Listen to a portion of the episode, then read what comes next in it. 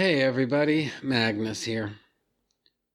Boy, been a while since I've done one of these, hasn't it? Look, the uh, episode that you're about to hear seems to me I should probably give you guys a little bit of context on this. Uh, basically, what happened was I recorded this episode and then quite promptly forgot about it. That that is what happened. It was the beginning of last year. It was January of uh, 2018. And I just felt like talking about Star Trek 2009. So I talked about Star Trek 2009. And then I almost instantly forgot about how I talked about Star Trek 2009. So look, I don't know. It, it's it, it's very strange, but whatever happened, happened. And so I recorded the episode. I even went so far as to edit it, mix it, and all that fun stuff. And then quite completely forgot about it. And that's what happened. So started digging through my external hard drive uh, several weeks ago at this point and fell sort of ass backwards into this episode. And so now you guys get to hear it. Now, I talked about this a tiny little bit on the Facebook group. So if you missed out on that conversation, you should probably join the Facebook group. So that way, when I post weird stuff like that, well, you'll have a better idea of what I'm talking about. But I, I, I posted about this on the Facebook group. Like, I don't really know what to do with this. Like, what, what should I do with this, you know, and all that. And the basic consensus seemed to be, yeah, hell with it, just go ahead and release release the episode. So that's what I'm going to be doing. Now, it should be noted that I'm releasing this episode as an episode of Trentus Magnus Jabs Reality. And the reason for that is because Trentus Magnus Punches Reality is still on hiatus. It has not come back yet. Probably won't be coming back for quite a while yet. So that's why I've been releasing all these episodes of Trentus Magnus Jabs Reality lately. So that that's sort of the, the big idea behind it. Now, I was talking to one of my listeners. Uh, this was uh, at this point several weeks ago.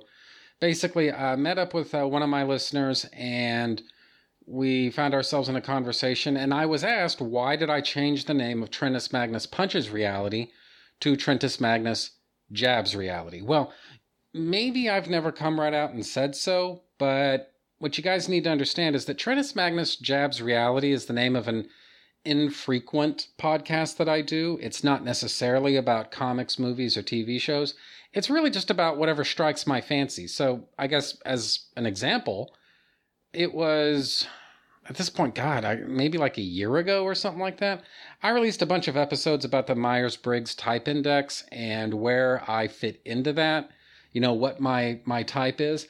And there's a sense in which you know that that whole mbti thing is is sort of like uh, astrology for nerds. And i don't know if i completely agree with that but at, at the same time it's kind of hard to completely disagree with it as well so whatever. But that's that's not really the point though. The point is that Trentus Magnus jabs reality as a as a going concern it's supposed to be about just whatever strikes my fancy at any given moment that may not have anything to do with comics, movies, and TV shows. I mean, the mandate for Trentus Magnus Punches Reality is that it's a show that's about comics, movies, and TV shows, whereas Trentus Magnus Jabs Reality is not necessarily confined to those more specific types of parameters, right? So that's the idea anyway, so nothing, no names have been changed or anything like that. Trentus Magnus Jabs Reality is coming out on a, as I say, on an infrequent basis right now, while Trentus Magnus Punches Reality is sort of in hibernation. So you may see some new episodes of Trentus Magnus Jabs Reality at any given time. Don't hold your breath for any more episodes of Trentus Magnus Punches Reality, at least not anytime soon. So Hopefully that makes sense. Now, the big question to ask in all of this is why? Why am I releasing this episode right now? And the reason for that is, I mean, to the degree that releasing an episode about Star Trek 2009 right now makes any sense at all, Uh, it's because this probably won't be a relevant subject for very much longer. The my thinking, and this isn't this isn't really you know based on anything, but my my assumption is that um, in six months' time, or just whenever it is that Trentus Magnus Punches Reality comes back, you know, who knows when that might be. An episode about Star Trek 2009 just really won't be I don't know. It's not going to be topical. I mean, and, there, and like I say, I mean, there's an argument that it's not especially topical right now, given the fact that apparently this franchise is DOA. For those of you who don't know, it looks like uh, Chris Pine and and um, uh, Chris Hemsworth both backed out of doing a, a fourth Kelvin timeline uh, Trek movie and so that's basically that was enough, apparently, to uh, kill that fourth movie and in the bargain kill this franchise. So who knows? So there's that. But the other thing is, you know, I've been kind of going on a little bit of a Star Trek uh, kick lately. I've been, I watched the basically every episode of the first season that I had never watched before. And then after that, I watched the uh, great majority of the second season. I think everything except the last two, maybe three episodes of season two of Star Trek the original series.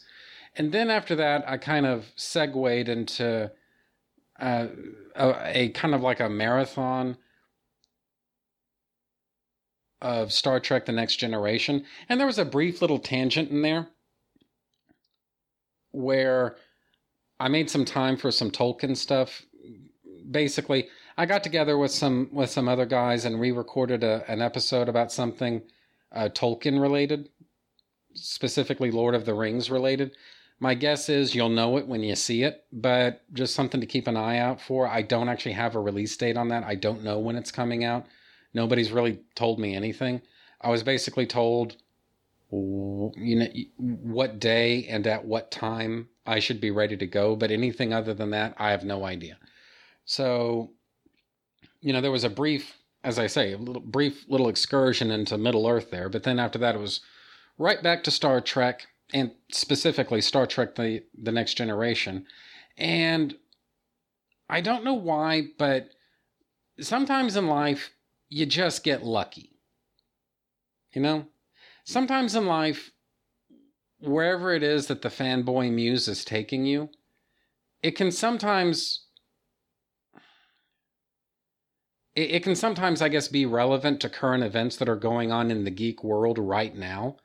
And I think that watching a bunch of Star Trek: The Next Genera- uh, Generation episodes right now is actually kind of a timely thing to be doing, given the fact that there's a, a, a Picard series that's coming out pretty soon, and I'm not really sure if I'm going to watch that show or what. But what I do know is that rewatching these episodes of The Next Generation, it really did give me it I can't see I it's tempting to say it gave me a new like a fresh appreciation for Picard. No, it didn't. Okay? It really didn't. It basically reminded me of everything about Picard that I've always loved to begin with. And at first I was kind of lukewarm on the idea of a, a of a Jean-Luc Picard show. Like, is this really something that we want to see? Because if you ask me, there's only one way to go with a Picard show, right? And that is, I don't want to say deconstruction, but basically a little bit of a critical eye on Picard, smart decisions that he's made, uh, personal foibles that he has, uh, uh,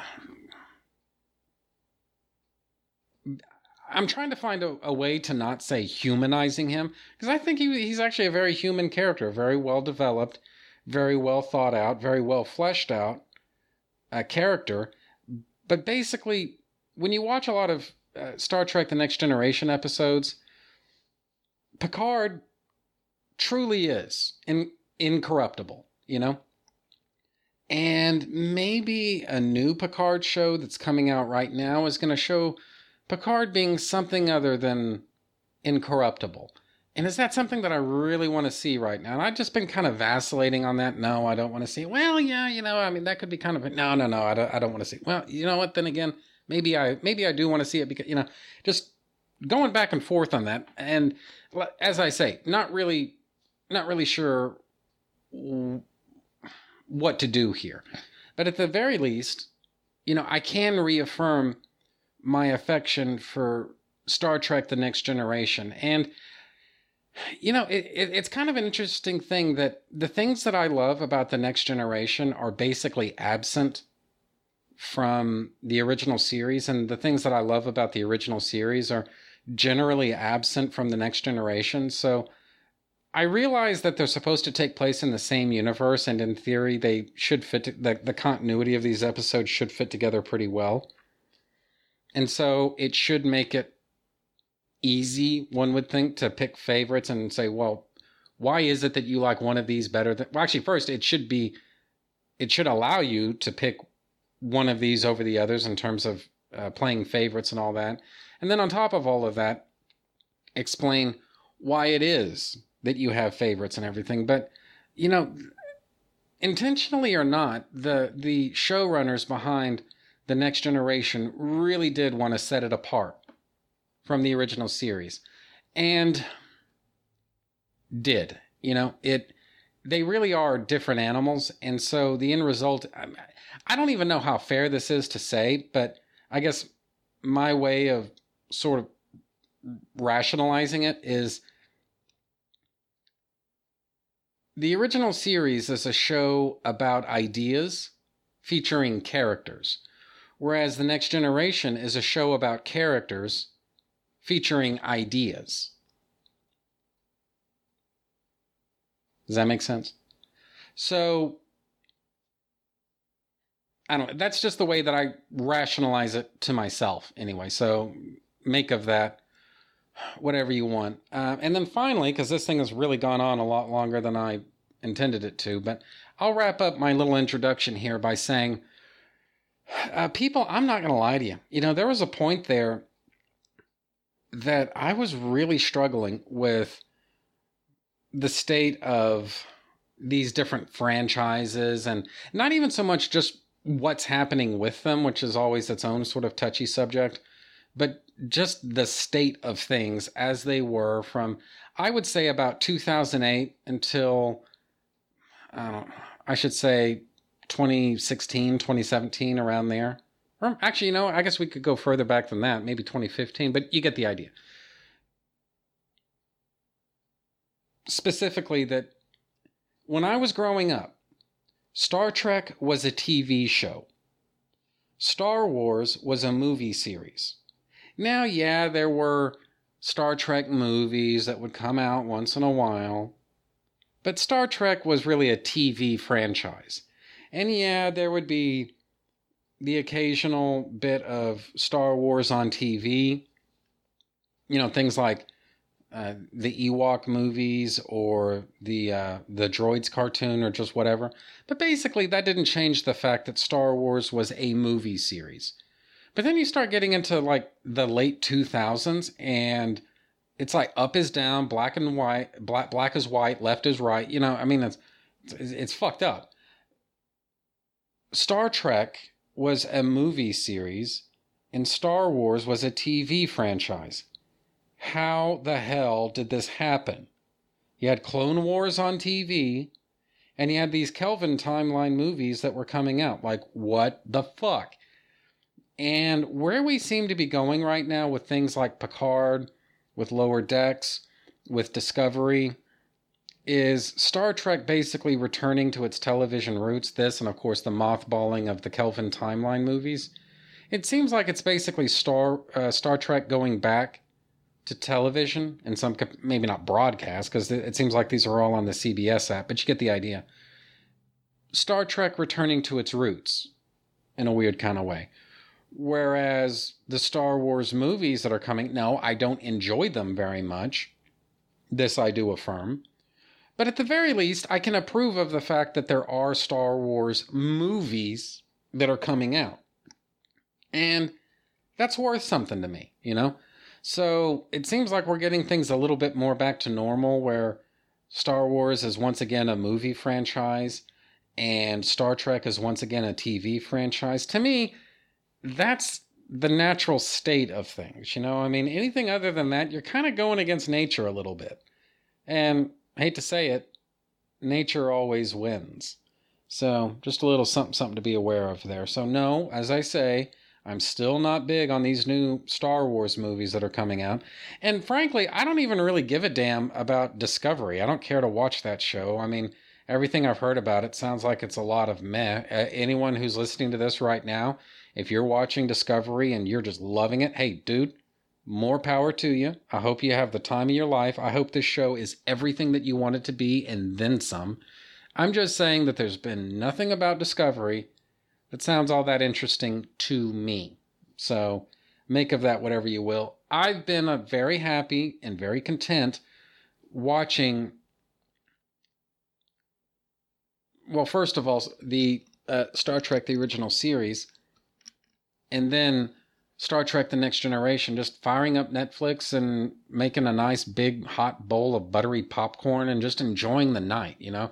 I've really been digging that, you know. I've been really getting off on that. That to me is generally what I want from Star Trek, and so Netflix is giving it to me in the form of these, um, in the form of these, I guess, reruns, for lack of a better way to put it, and so everybody wins. So anyway, I've rambled on here enough. So hopefully you're still listening. Just uh, sit right back and enjoy the rest of the episode.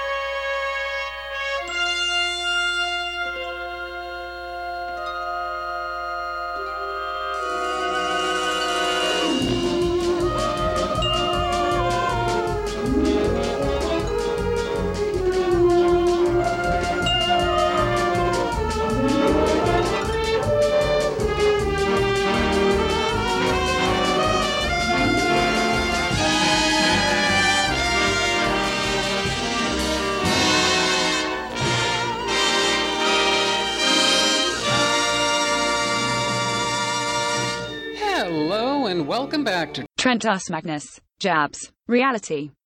Presented by Two True Freaks.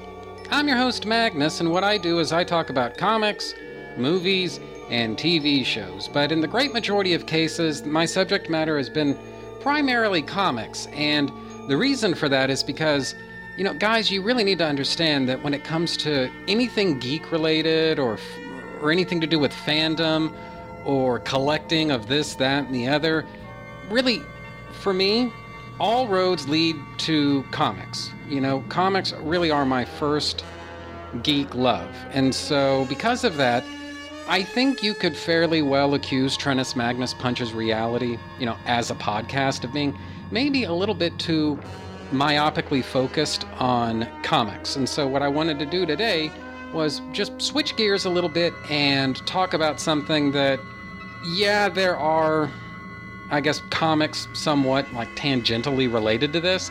But the bigger issue, at least for me, is that what I want to do today is talk about Star Trek. And by that, I mean the film that was directed by J.J. Abrams and released in 2009. That's what I want to talk about today.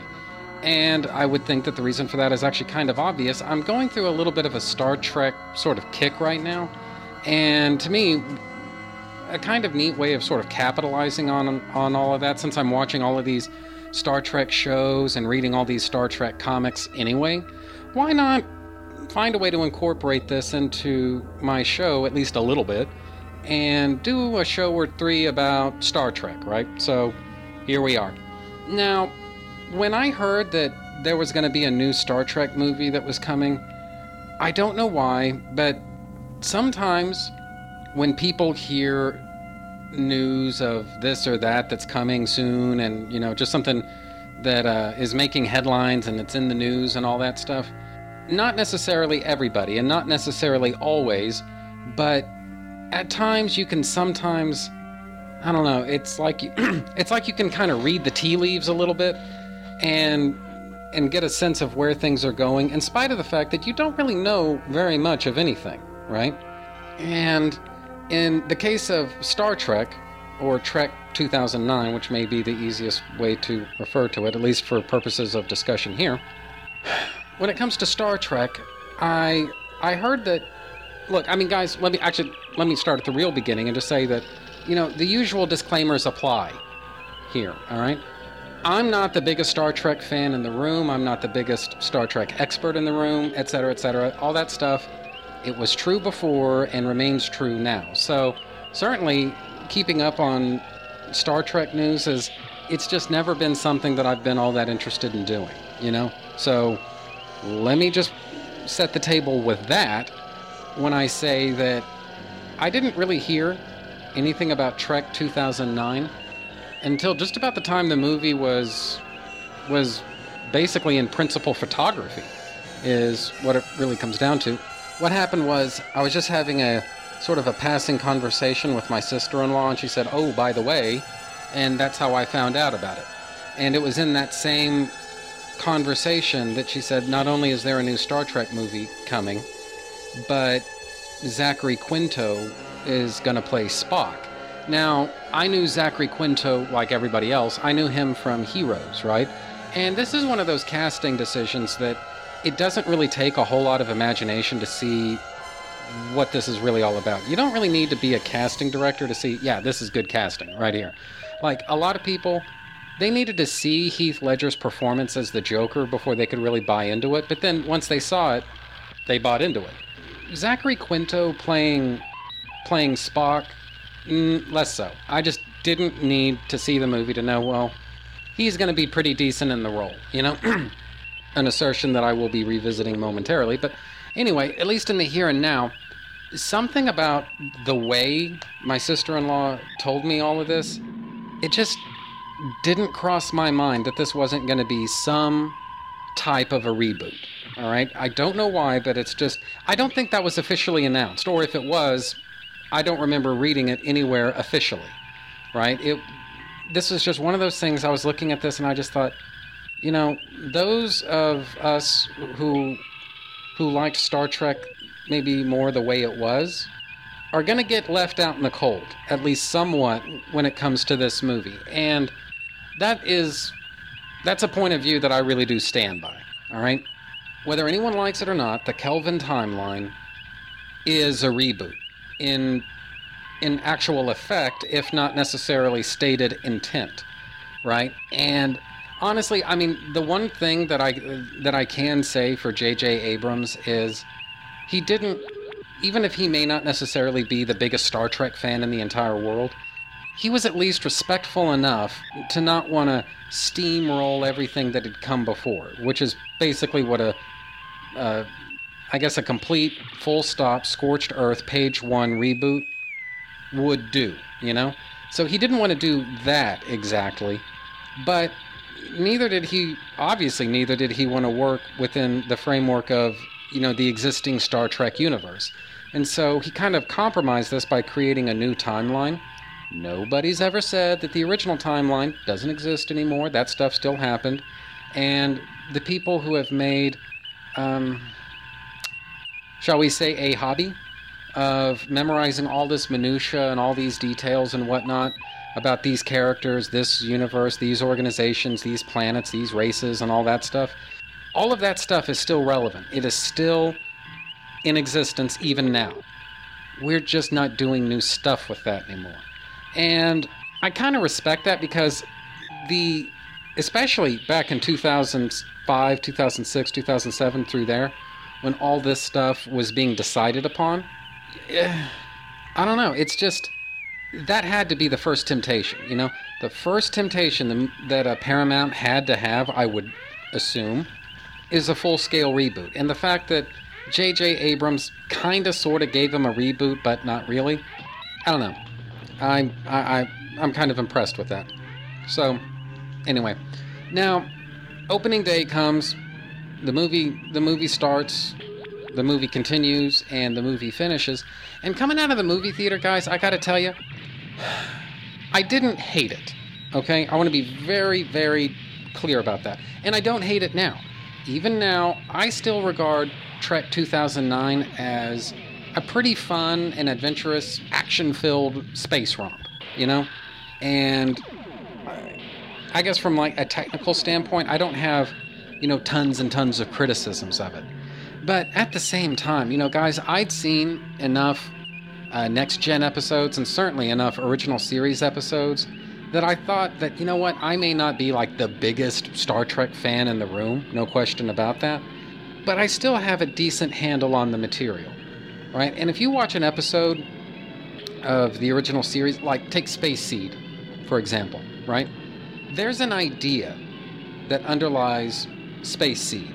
Now, it's it, it's not like we have an you know a two and a half hour long movie to go through all of the laborious detail about all the different ideas and whatnot that are at play in in Space Seed as an episode. But those ideas are nevertheless in play in the episode Space Seed, right? Same thing with this could actually be my favorite episode of the original series, Where No Man Has Gone Before. There's an idea that underlies all of that, you know? Yeah, there's a lot of fun and there's a lot of fights and adventure and excitement and all that stuff, but when you peel everything else away, there's an idea at the core of Where No Man Has Gone Before as an episode. Um, and here again, say it with me. There's an idea in this episode, Balance of Terror. There's an idea behind that, you know, and there are. If if all you want to do is just view uh, Balance of uh, of Terror as kind of a j- just a fun sort of thriller type of episode of um, of the of the original series, then you know what? Hey, that option is available to you. But the the fact is, you know, you can draw some relatively straight lines between uh, uh, Balance of Terror and, say, the Cold War. You know, goings on with uh, the Cold War. This uh, this group that our protagonists are fairly alienated from. They don't have a whole lot of contact with. They don't really have much to do with. You know, and all of that. There is an idea at the core of Balance of Terror. You know and obviously, I would not be the first one to really comment upon all of that. On and on and on and on, right? There's an idea in not necessarily every single episode of the original series, but I would say a good number of them. You know, there's a reason that the original series has the rep that it has. And I say all of that to say that Trek 2009, well, if there's an idea at the core of Trek 2009 as a film, I guess I just don't know what it is. You know, maybe I'm just somehow missing it. I don't know. What I do know is this. Yeah, this this is definitely like the some some would say you know the beginning of the nadir of Star Trek as a feature film franchise. But basically, guys, what I'm trying to say is I didn't dislike this movie. Now, the fact that I kind of enjoyed it, that doesn't mean that I'm necessarily blind to the movie's flaws, or for that matter, that I even completely approve of the movie's existence in the first place. Right? The fact that I'm willing to sit through this movie and, and somewhat enjoy myself, that's hardly any kind of endorsement of this idea of, in effect, if not in name, rebooting Star Trek. And that's kind of how I view these these movies. They are a reboot of what's come before. Now, again, it's done, I think, in a in a very tasteful kind of way, but this has all of the practical effect of being a reboot. And then as now, that just kind of bothers me. There was nothing wrong with Star Trek that couldn't be fixed by making a good TV show or fixed by by making a good feature film, you know? So on and so on and so on. You know, there's just there's nothing wrong really with with any of that.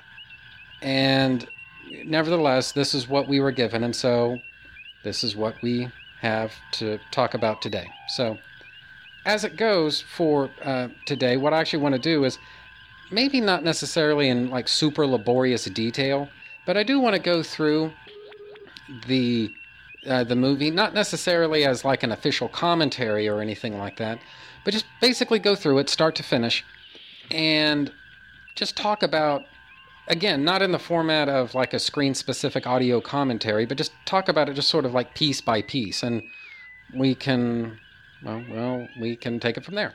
So, the Wikipedia synopsis is as follows. In the 23rd century, the Federation starship USS Kelvin is investigating a lightning storm in space.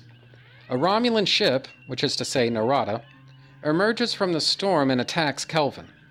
Narada's first officer, Ayel, demands that Kelvin's captain, um, I'm trying to pronounce this guy's name as best I can, Captain Robau, come aboard to negotiate a truce. Robau is questioned about the current star date and a, a quote unquote, an ambassador, Spock, whom he does not recognize. Narada's commander, Nero, kills him and resumes attacking Kelvin.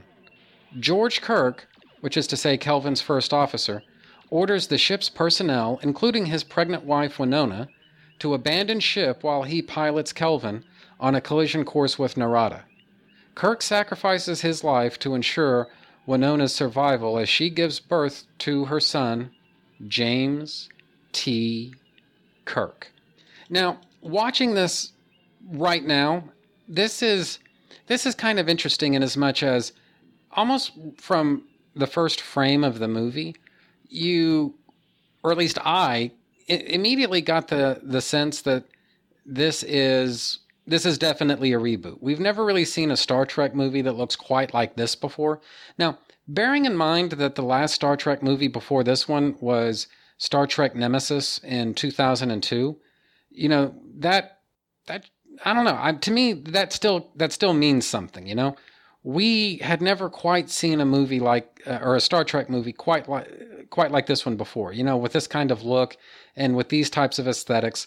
Generally speaking, Star Trek in film, and I would say even on television, operated within a a specific type of visual language, and that that really isn't the type of visual language that's that's at play in in uh, Trek 2009.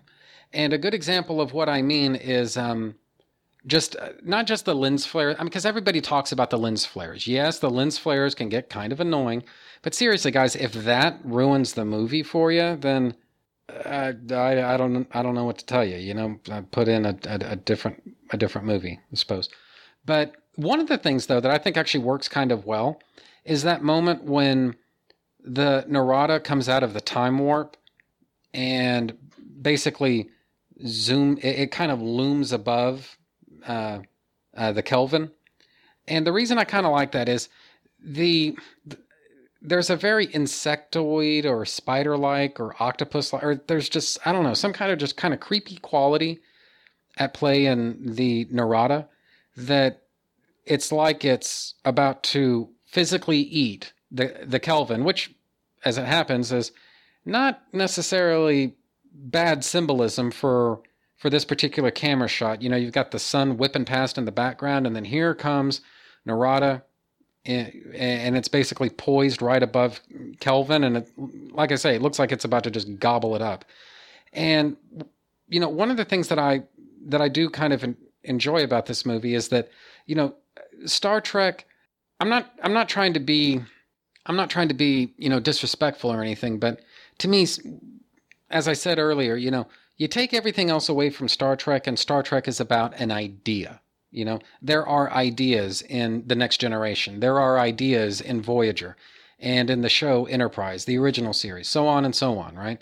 There are ideas going on there, and I don't think that they're necessarily spectacular by virtue of how amazing their their visuals are. They're spectacular for other reasons, but not so much for aesthetics and whatnot. And this is clearly an advantage that Trek 2009 has over other iterations of Star Trek. Now, whether you view that as a positive thing or not, I think it nevertheless remains true. Now, is an increase, or, or at the very least, an improvement in uh, kind of neat looking aesthetics and cool visuals and all that stuff, is that worth the price that we're paying for it? Well, I say no, but eye of the beholder, ultimately. So, anyway, moving right along, this is this is one of those times when Star Trek addresses a a problem that I at least never had uh, with Star Trek, right? By which I mean the the the gaps in in my knowledge of uh, of Star Trek, you know, the holes uh, in in my uh, expertise, I suppose. You know, I didn't necessarily when I first watched this movie, I wasn't necessarily completely aware of the fact that you know what, Kirk is supposed to grow up knowing his father. The death of George Kirk here in uh, at the beginning of uh, this movie is this is really the first major point of divergence that the Kelvin timeline has with the the the regular timeline. And you know, basically what that means when you trickle everything else down is that in the original timeline, George Kirk was basically he, he was basically James Kirk's inspiration for joining Starfleet. And so if you take George Kirk out of the equation, well, we know that that James Kirk is still going to join Starfleet, so now he's going to have to have a new inspiration for doing that. And so a seasoned Star Trek fan is I, I mean, I don't know this to be true, but I would imagine that a seasoned Star Trek fan, somebody who's more uh, conversant with Star Trek than I am, was probably sitting in the theater on opening day for Trek 2009, probably shitting bricks is the is probably the most I can figure. So, anyway, so whatever happens, happens. Um, uh, Captain Robau dies, and it's basically up to uh, it's basically up to George Kirk to basically kamikaze the Kelvin into Narada in order to save uh, the ship's crew, right? And I don't know about really anyone else, but when you think about it, it is kind of a kind of a ballsy thing to do, considering that there was a considerable backlash uh, against Star Trek Nemesis and all of that. Considering the backlash, it was a kind of ballsy thing to do to start your big Star Trek reboot, which is basically what this movie is. Start your big Star Trek reboot movie with the same basically it's the same action set piece that the last movie Nemesis ended with because in that movie a ship crashed into another ship at the end of the movie. In this movie, it starts with a ship crashing into another ship. So I think it's kind of cheeky and also like I say a little bit brave that that Abrams Abrams decided to do that, you know. So anyway, all of this is to say that the fullness of this wasn't necessarily apparent to me the first time that I saw this movie in theaters. And so, I don't know. Put a pencil to it. And yes, that's Thor playing the father of Jim Kirk. How cool is that?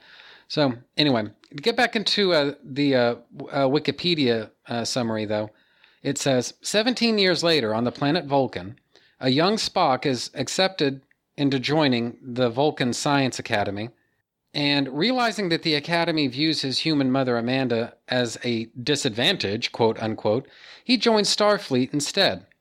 On Earth, Kirk becomes a reckless. Actually, you know what? I think that's. I'm going to come back to that actually in just a minute. I think this is actually a pretty good place to, to stop, to tell you the truth. Um, basically, when it comes to uh, Spock's acceptance into the Vulcan Science Academy, this is one of those things where, you know, guys, here again, the fullness of this wasn't really apparent to me when I first watched this movie, but you know, since becoming, I don't know, you know, seeing more more Star Trek ep- uh, episodes, watching more Star Trek movies, reading more Star Trek comics, and all that stuff, you know, one of the things that is that became more apparent is that Trek 2009 has a vast array of changes and whatnot, and not all of those can be attributed to the death of George Kirk. I mean, yeah, basically anything that that uh, Kirk, uh, or I should say, uh, Jim Kirk does in in Trek 2009, pretty much all roads lead back to George Kirk and specifically his absence in, in Jim's life. And so anything that that is a divergence or a departure or whatever else from what's come before historically with Captain Kirk, well, we can pretty well put it down to the death of his father rather than his father being there and always being an inspiration to him, right? There are other things, though, that that changed and the thing is what I've been told, I don't know this from any kind of direct firsthand personal knowledge or anything, but my understanding, which could be completely mistaken, is this is a little bit of a revision. I don't know as I'd go so far as to say a retcon or anything like that, but there is a revision that's going on with uh, a revision that's going on with Spock and basically his history, right? So it's one thing for for Kirk to be shown uh, stealing um, stealing that Corvette at the beginning of the movie, and for some reason he's listening to the Beastie Boys, though nobody really seems to know why.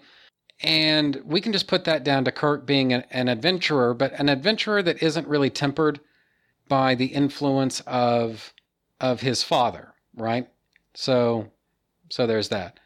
But when you start getting into the changes, or at least the uh, apparent changes that are going on with with Spock, you know, what again, what I've been told is this is this is different. This is this has never been an element. This has never been present in in Spock's um, history before this movie, right? And yet here it is anyway. So I don't know, right? I, is, is this whole goings on with uh, Spock being offended by the Science Academy being a bunch of bureaucratic just assholes? Maybe, maybe not. But I I'm not the guy to say. But uh, nevertheless, that's just the the impression I've gotten from people who seem to know more. So take it as you will. The other thing, though, is to kind of circle back to uh, young Kirk stealing the car and all of that stuff. That cop that that finds Kirk just a, just after he he drives the drives the car off a cliff, Thelma and well, almost Thelma and Louise style. He definitely reminds at least me of the cops that we saw in THX 1138. So there's really no deeper meaning to that. They just he just looks very much like that. And you know what? Maybe that's a pretty decent summary of of this entire movie. It looks cool, but I don't really know if it means too much of anything. So anyway, there you go. To get back into the the the the summary, though. On Earth, Kirk becomes a reckless but intelligent young adult. Following a bar fight with Starfleet cadets uh, accompanying uh, Uhura, Kirk meets Captain Christopher Pike, who encourages him to enlist in uh, Starfleet Academy, where Kirk first meets and then befriends Dr. Leonard McCoy. So there's a lot of a lot of bullshit that's going on with that. And the you know, you get the idea that Kirk at the beginning of this movie, he's he needs direction. He's a good guy, don't get me wrong, but he needs somebody to smack him upside the head and tell him to get his act together. And you know, in the original timeline, the guy that would have done that or the guy that would have been doing that his entire life would have been his father.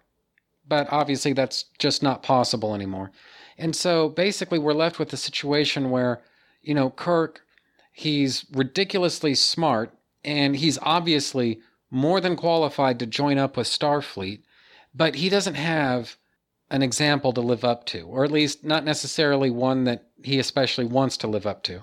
And the character arc that Kirk seems to go through in this movie is I don't want to go so far as to call it the same as Maverick's uh, character arc in, in Top Gun, but there are some similarities where Maverick does feel somewhat trapped in his father's shadow.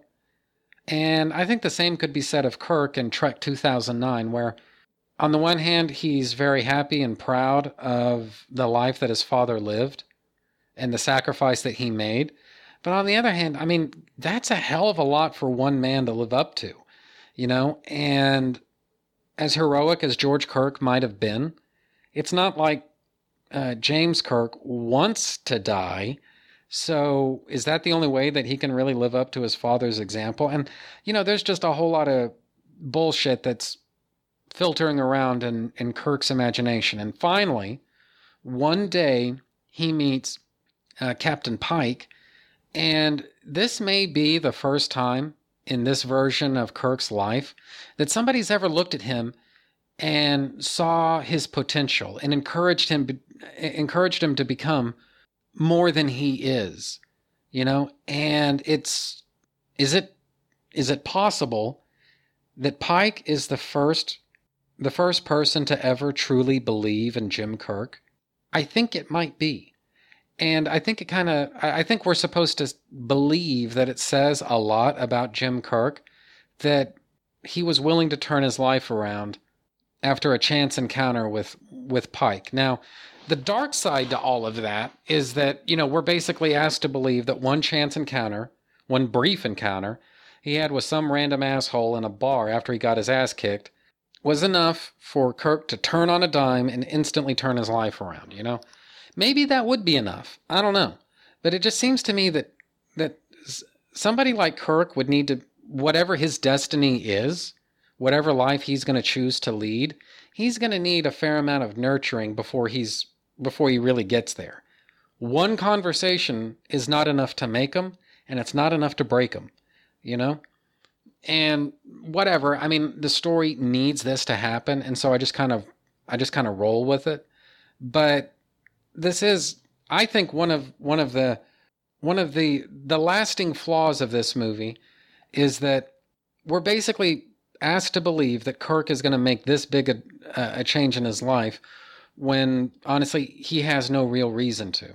Now, I think maybe a different way of handling this would have been for Kirk to be sort of mentored by Pike and you know, this isn't necessarily a, a connection or a, a, relationship that Kirk would necessarily feel comfortable uh, bragging about in public. But yeah, deep down inside, he knows that he's got uh, at least one friend in in high places, and Pike obviously sees a lot of potential in Kirk, and it's basically the way that I'm interpreting this movie is that after after Pike and Kirk uh, part ways um, the day after the, the bar fight when when uh, Kirk hops on the uh, recruitment the recruitment shuttle. That's the last time that that Pike and Kirk saw each other until that fateful day years later, you know?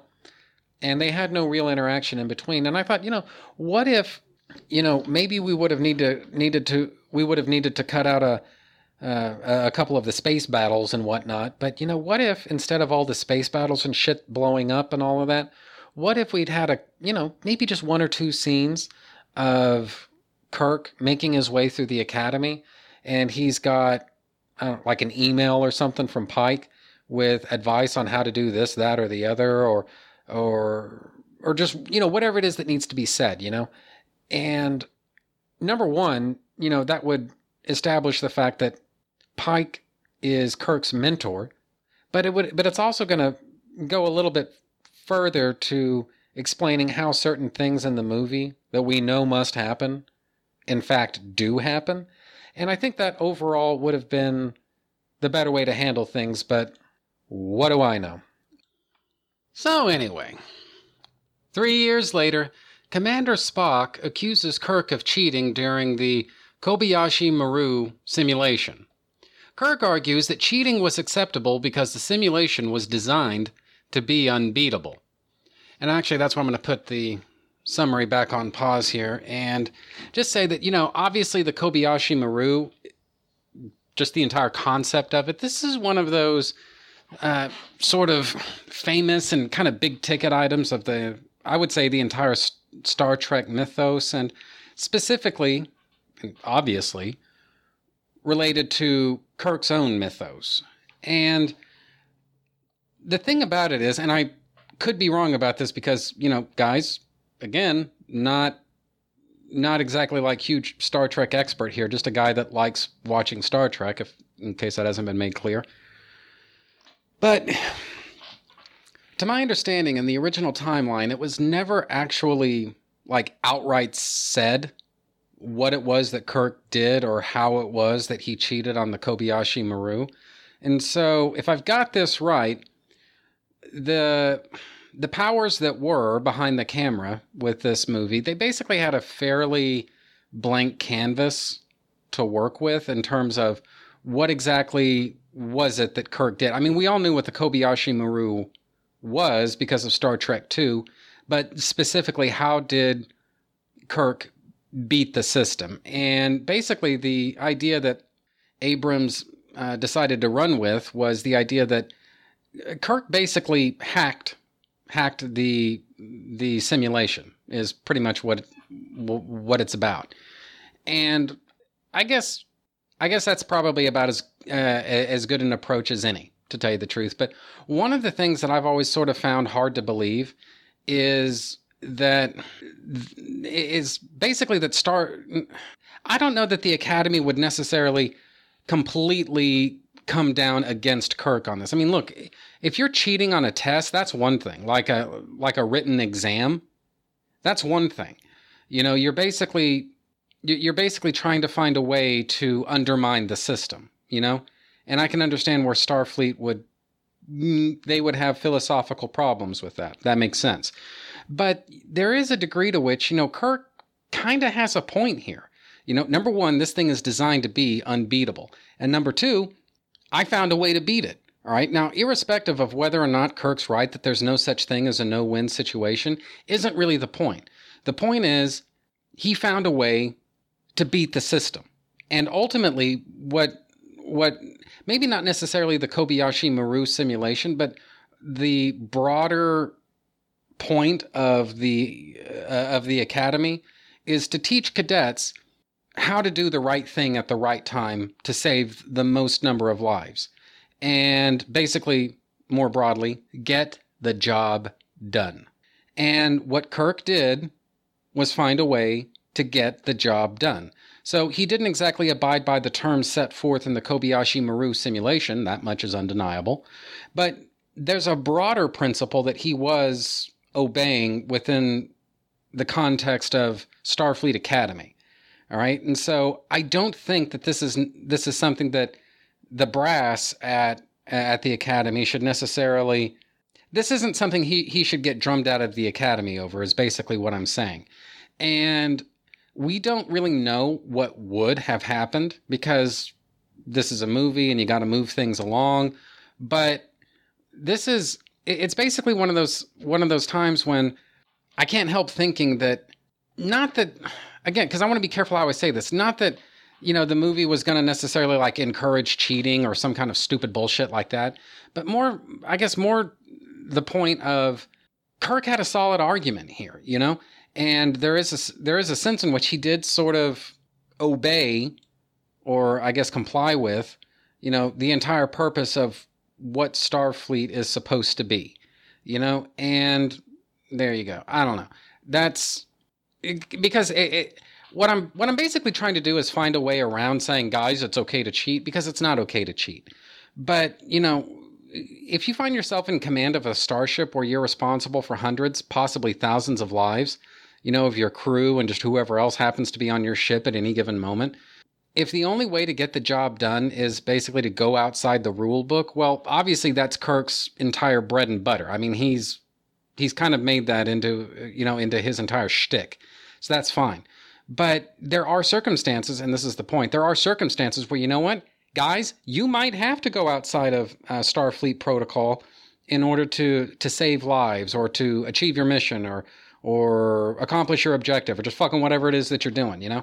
And I think, in case I haven't made it clear, I think this is something that the Academy uh, faculty and administrators, this is something that they would be mindful of. Now, this is something I would not expect Spock to be mindful of. And so the conflict that arises between, whoops, that could have sucked. The conflict that arises between Kirk and Spock here actually makes a lot of sense to me, you know? You've got Kirk, the I don't even know how else to put. Guy's just cocky, right? He doesn't know as much as he thinks he does, and he's going up against well Spock, a kind of stuffy and uh, bureaucratic, uh, bureaucratic uh, instructor, you know. And it's very logical that the two of them would butt heads, but you know the events of well, really, I would say either timeline make it pretty easy to believe that these two would eventually become colleagues, peers, and ultimately friends. Easy to believe in, but at least to start, their conflict here is very believable. So, Anyway, now as I say, all of this shit gets in, it ends up getting interrupted. Actually, I'm just going to read more of the Wikipedia summary here. The disciplinary hearing is interrupted by a distress signal from Vulcan. With the primary fleet out of range, the cadets are mobilized. McCoy and Kirk board Pike's ship, which is to say the Enterprise. Realizing that the lightning storm observed near Vulcan is similar to the one that occurred when he was born, Kirk breaks protocol to convince Pike that the distress signal is in fact a trap. I'm going to put this this all back on pause and say this is really, you know, it's kind of funny that it's happening, you know, at this point in the movie because the last scene was the Kobayashi Maru, I guess, court martial or the disciplinary hearing or whatever you want to call it, where Kirk and Spock were kind of at loggerheads with one another. And here we see when they're on board the the Enterprise on the bridge, this is like the real the first real partnership that that Kirk and Spock end up making with each other. Uh, Spock does that kind of annoying thing that people do when they want you to shut up. Uh, he just tries talking over Kirk, and what Kirk eventually has to do is first he has to persuade Uhura, then he has to persuade Spock, then he has to persuade Captain Pike. Each of these, they all need their own their own special approach, and it, it's kind of like a snowball effect. Convincing Uhura helps convince Spock. Convincing Spock helps convince Pike. And I kind of like that. Now, basically, what we need to believe is that Starfleet would allow the Enterprise to be in a position where uh, it's staffed almost exclusively by cadets.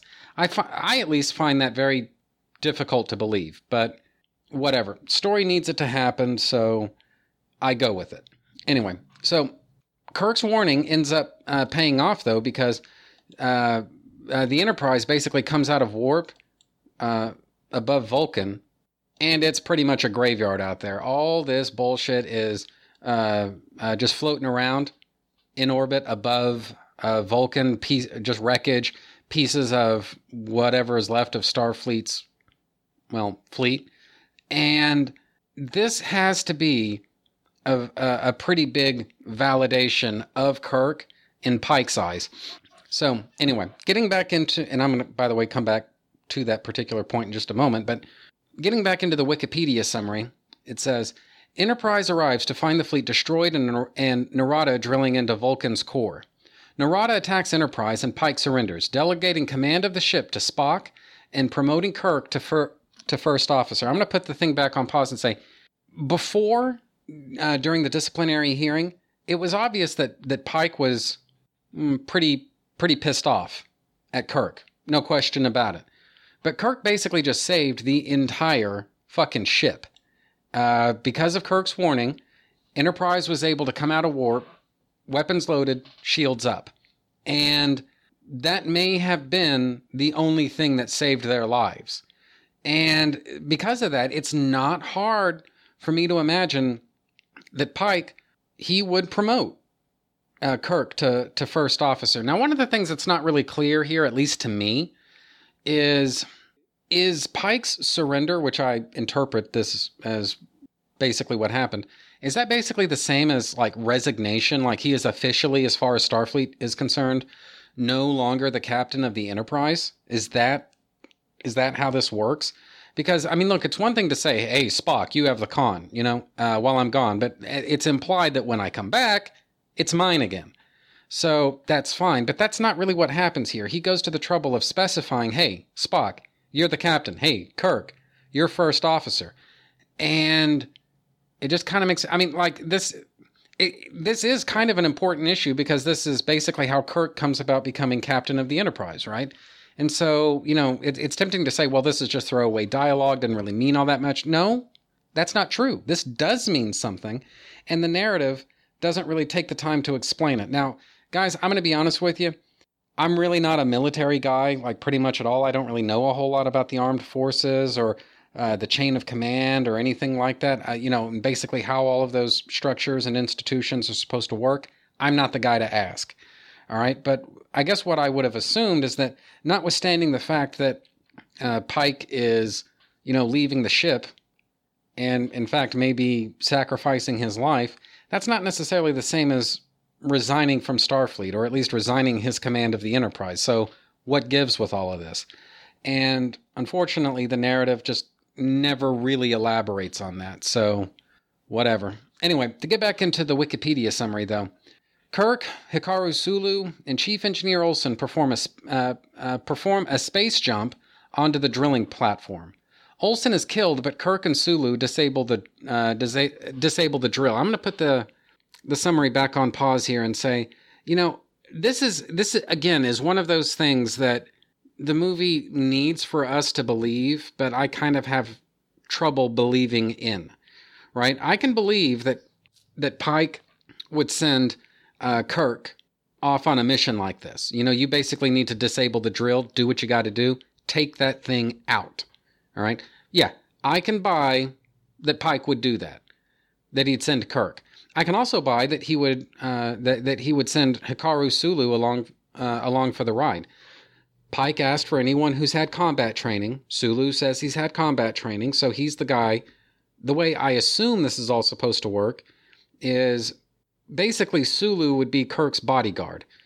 Uh, Kirk is going to plant and then detonate the explosives, and Sulu's supposed to be there basically to uh, make sure nobody fucks around with Kirk too much while he's planting and then detonating the the uh, the explosives. So, so far so good. Two two of these guys totally makes sense to me why you'd want to send them. You know, Kirk is a creative thinker. He obviously knows uh, he knows how to handle himself in a crisis situation. That much is clear. So it makes sense to send Kirk and it makes sense to send Sulu. That's the point. But what I don't buy is that Pike would send a loose cannon like Olson on a sensitive mission like this. I mean, this guy's like, I don't even know, like adrenaline junkie or something like that, but he waits until pretty much the last possible minute to pull. In fact, you could argue he waits beyond the last possible minute to pull his chute. And so as a result, he ends up getting himself killed. And I don't think it's not so much that I don't think that Pike would send somebody like that on a on a dangerous mission like this.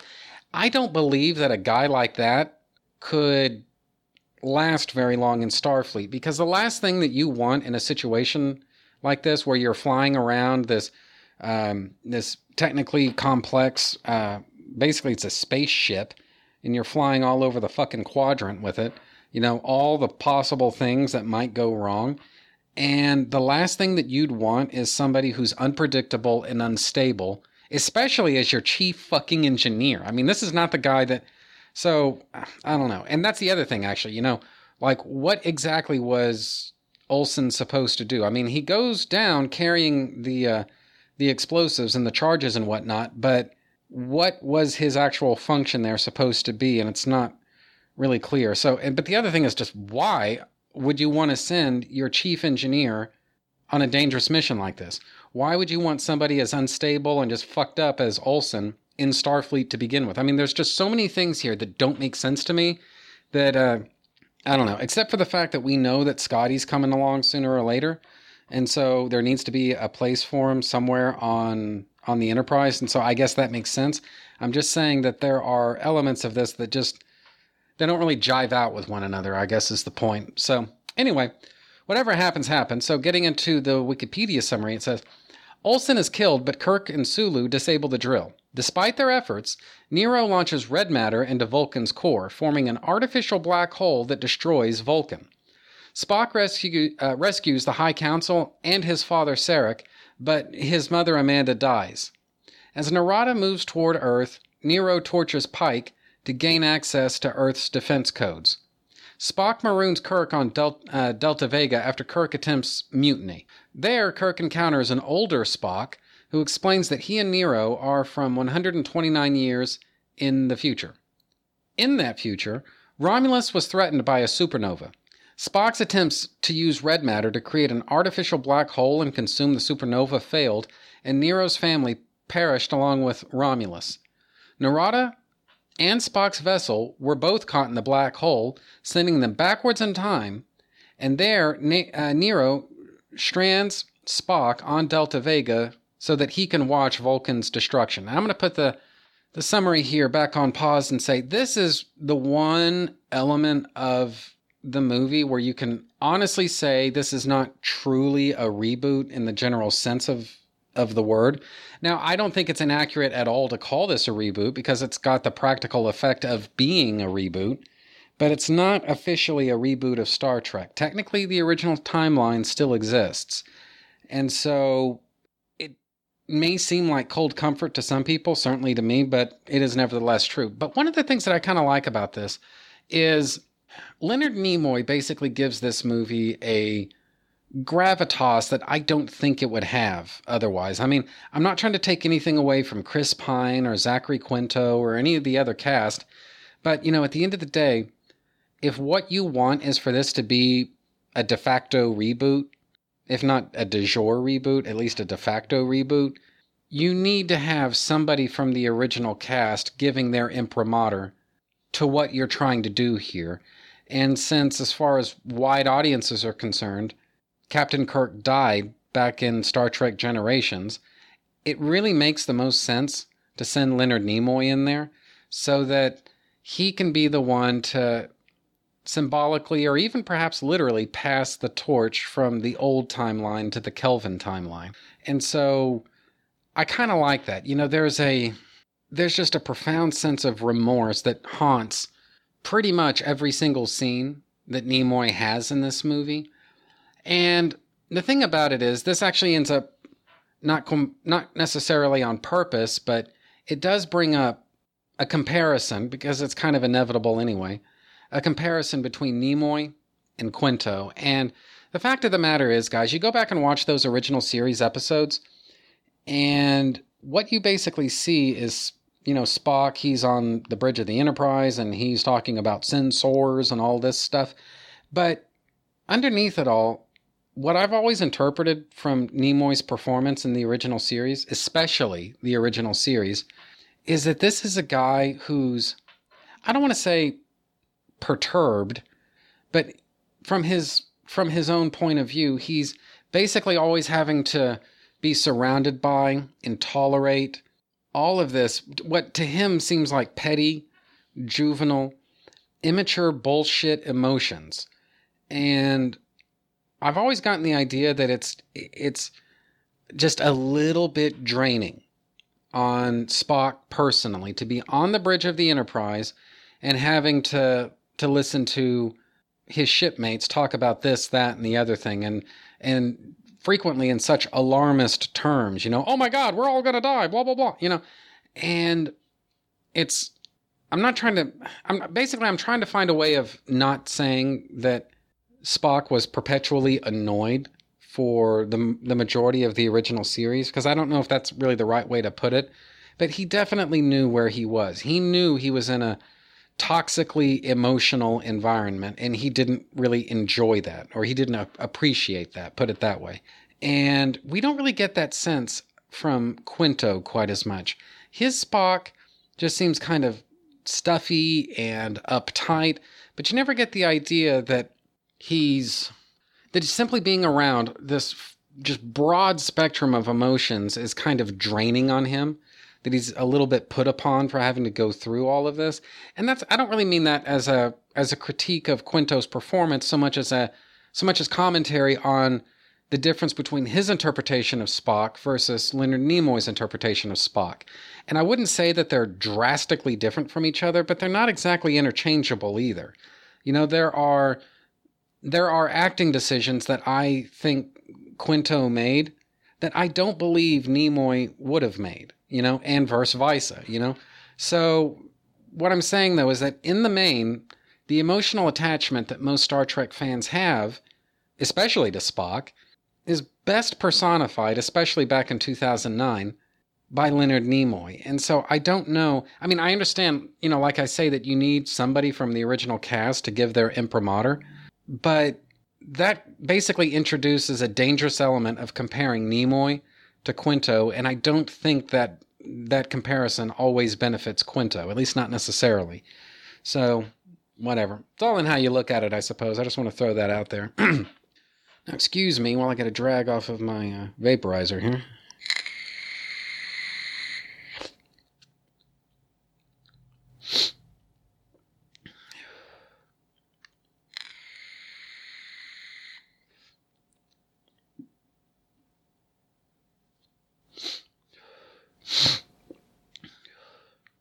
All right, now to get back into uh, the uh, Wikipedia summary here, it says Reaching a Starfleet outpost on Delta Vega, Kirk and the Elder Spock meet Montgomery Scott. With the Elder Spock's help, Scott devises a way for Kirk to beam onto Enterprise while it's traveling at warp speed. Following the Elder Spock's advice, Kirk provokes uh, young Spock into attacking him, forcing Spock to recognize himself as emotionally compromised and thereby relinquish command to Kirk.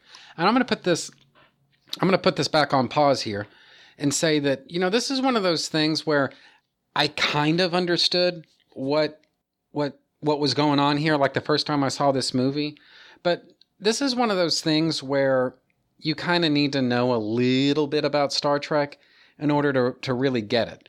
You know, and specifically, what it comes down to is yeah, Kirk is trying to provoke Spock, but Spock's outburst here, basically him kicking Kirk's ass all across the bridge of the Enterprise, obviously that's uncharacteristic of Vulcans, but the issue here is that, you know, the idea of a Vulcan getting into like a fist fight it, it, it's just kind of foreign to their way of thinking.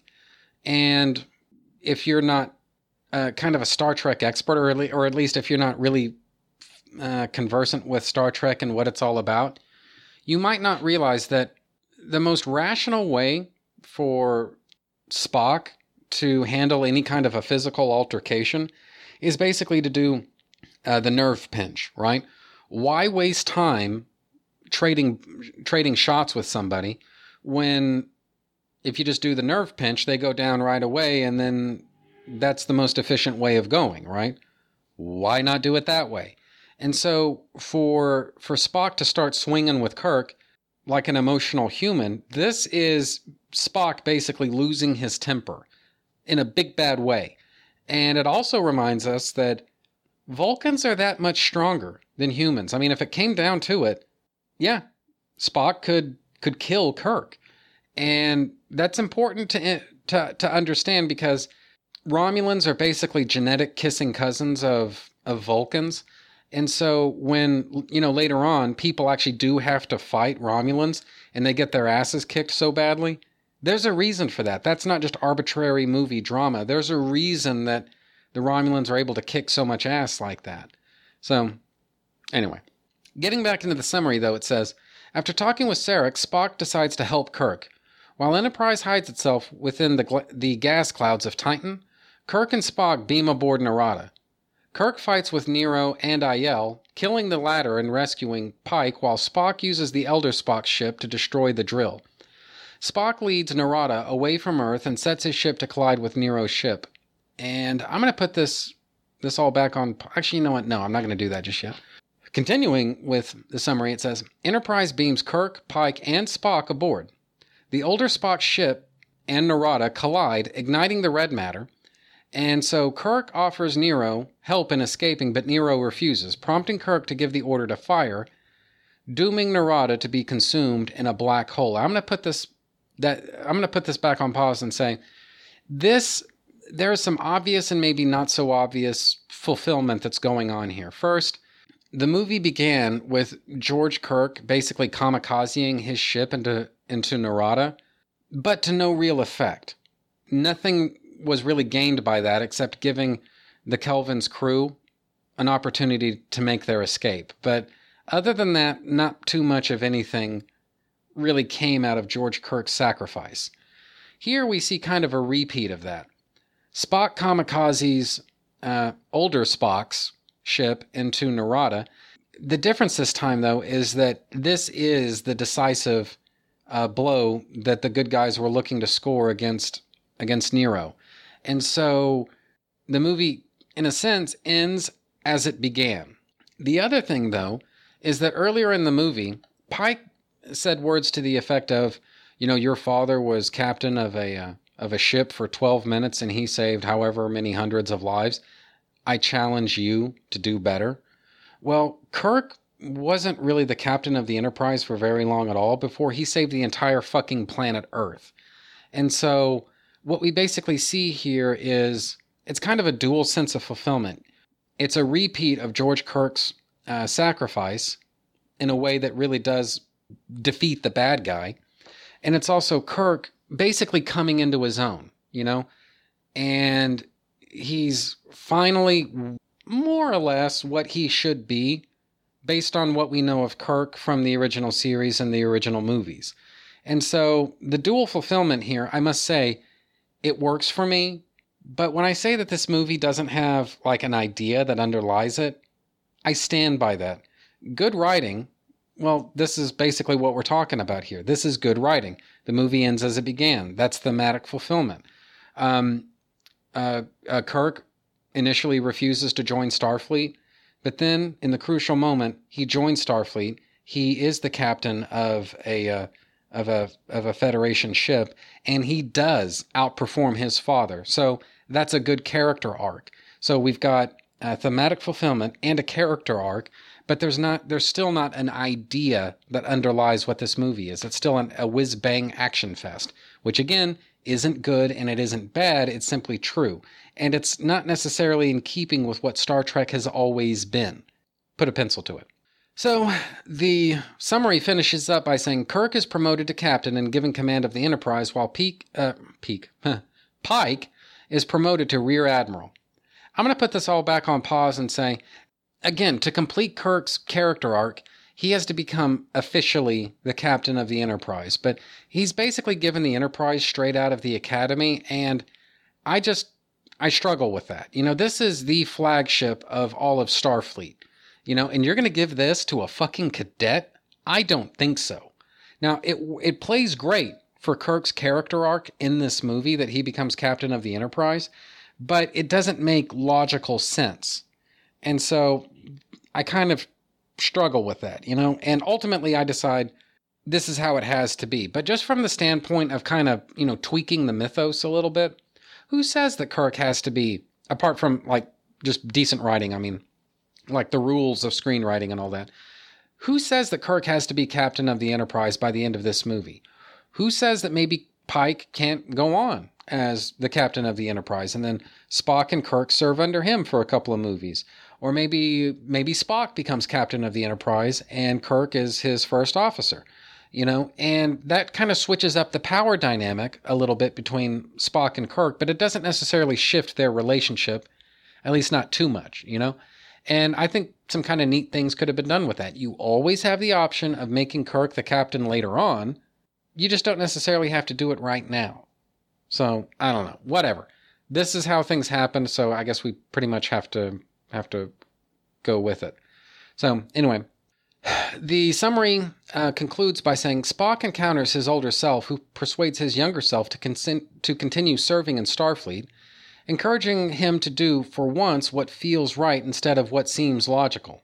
Spock remains in Starfleet, meaning the younger Spock, becoming the first officer under Kirk's command. Enterprise goes to warp as the elder Spock repeats the where no man has gone before monologue. The end. So, guys, as I say, this is this is a it's a fun movie. I enjoy it. There are elements of it that I think are honestly just very enjoyable. You know, uh, the cast, for example, you know, this is a very strong cast. I mean, at the time that they that they did this movie, some of them were a little CW friendly, I guess. But you know, by and large, you know, this is you know, I don't have I don't have much of a complaint about the cast. And then there's the the the updating of the ship. You know, this is not the ship that we saw in the original series. And it kind of needs to be that way. I mean, if you were to recreate the bridge of the Enterprise exactly as it was in the original series, I don't know if that would look so good in modern day feature film. I, it, that just seems kind of undeniable to me.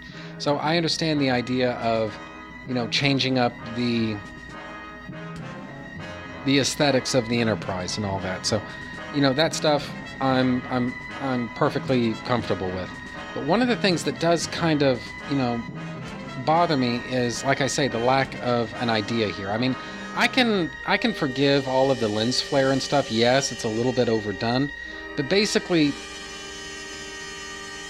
it's it's Abrams basically just trying to give this movie a a unique and distinct visual identity that separates it from a lot of Star Trek stuff that's come before. And so, in relation to that, I, I think I understand what he's going for here, and I'm fine with it. But, you know, uh, I don't know. I can, I, when when people kind of you know gripe and complain about the overabundance of of lens flare, I can kind of understand where they're coming from. It is overdone. I don't mind the fact of it, it's more the quantity of it is, I think, what a lot of people kind of find a little annoying. So, in terms of, you know, I guess positive things, one of the things I like, you know, people gripe and complain about the fact that Nero, the villain of this uh, of this movie, is he's another guy who's out for revenge. But guys, you know, revenge, yeah, it's a little bit of a stock motivation for a lot of villains, but ultimately the the motivations of a villain that wide audiences tend to identify with the best. The first is revenge and the second believe it or not is a bizarre form of humanitarianism or idealism perhaps. And those are really the you know the two best things that that wide audiences can can grapple with when it comes to their their cinematic villains. You know, a guy who's on a quest for revenge. because this basically saves the storytellers the effort of having to uh, spend too much time developing the the villain and and maybe spending that time on world building or uh, character development with the protagonists and whatnot. I mean, that stuff makes sense to me, and why people make such a big stink out of that, I don't know, but they do. So, anyway, whatever. Overall, I I guess I enjoy this movie, but the lack of a of a real idea or message or theme or or just whatever. Ultimately, I, I think that does kind of work to undermine the fact that yes, this is a Star War, uh, Star Wars. This is a Star Trek story, and it, it's well and good for you know for a movie, even a Star Trek movie, to have you know big, loud, and impressive action scenes and all of that. But when you come right down to it, as I've said, Star Trek is all about the idea. And unfortunately, there's just not uh, any kind of apparent idea going on in in this movie. So I'm not going to sit here and tell you this is the movie that made Star Trek cool because Star Trek, to whatever degree it ever was cool, it I don't know if it needed to be made cool. It just needed maybe a new uh, uh, uh, a new coat of paint put on it. You know, maybe it just needed uh, a new set of eyes uh, new a new set of uh, creative sensibilities to tell these stories. You know, I don't think it needed to be turned into a fireworks display of a uh, of a movie. It just needed to be Star Trek, but maybe somebody else's, a different person's interpretation of Star Trek. And I don't know. End of the day, to whatever degree Star Trek was already cool, it didn't need to be made cooler I like the original series and and those movies just the way they are. They don't need to be made cool. To me, I want Star Trek to be Star Trek, and there are limits to how Star Trek-ish this movie really comes off as, you know? So, anyway. Like I say, not a horrible movie, not great, and it certainly I don't think it really deserves the rep that it had for a couple of years there, but it's not horrible. It's just it's not it's not I don't think, uh, a very good representation of what Star Trek is all about. So, and that I think is pretty much it for Star Trek 2009. So, and as it happens, I think that's pretty much also uh, pretty much it for me this week. So, bye everybody. I will see you next week.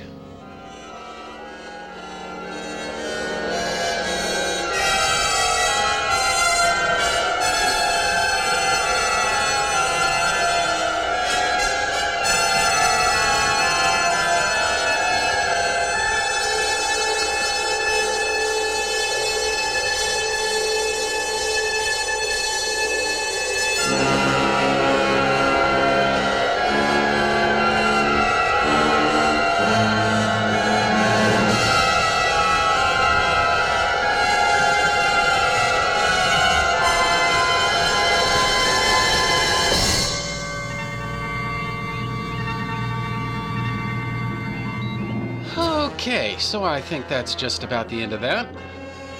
Trentus Magnus Punches Reality is a proud member of the Two True Freaks podcast network. You can find the home for Trentus Magnus Punches Reality at twotruefreaks.com. You can also find this show on Facebook just by searching for Trentus Magnus Punches Reality. There you can interact with your fellow listeners and also see notifications of new episodes when I put them up. My Facebook group is the only official place where you can find everything that has anything to do with this show. The reason for that is because I despise Twitter. Pretty much everything about Twitter sucks. So, join the Facebook group today. Speaking of Facebook, you can friend me just by searching for Trentus Magnus, which is spelled T R E N T U S M A G N U S. You can email me and my parole officer at trentusmagnus at gmail.com. But remember, all feedback and correspondence emailed to me will be read on mic unless you request otherwise. So, if your email isn't intended for public consumption, don't forget to say so. Otherwise, I'll assume that you want your correspondence to be heard by my dozens, and dozens, of fans across the world. Do you have a suggestion for a topic? Feel free to email me, and I might consider thinking about the possibility of potentially discussing whatever you have in mind someday. And that's a promise. Since we're on the subject of feedback, Trentus Magnus Punches Reality can be found on iTunes just by searching for Trentus Magnus Punches Reality. Won't you take a moment to rate my show on iTunes? That helps new listeners find the show. And just in case you don't think that I've given you enough shit to click on just yet, you can sponsor my show simply by going to twotruefreaks.com. There you can find the PayPal button, donate any amount at all, specify that you're sending Magnus some monetary love, and you will be an official sponsor of my show's very next episode, with your message read in the show's opener. It's that easy. And there's no minimum donation. Be a Trentus Magnus show sponsor today. I don't have a Patreon, because if you think that I hate Twitter, boy, just wait till you hear what I think of Patreon. So, if you want to throw some bucks my way, the Two True Freaks PayPal link is the way to do it. The contents of this podcast are fictitious, hypothetical, and probably completely unnecessary. Any similarity to living persons or real life events is purely coincidental and void where prohibited by law. Some assembly required, batteries not included, many will enter, few will win. The white zone is for passenger loading and unloading only. All models are over the age of 18. Trentus Magnus Punches Reality is a Magnus Media Enterprises Limited production in association with Demonsacor of Milan, Italy.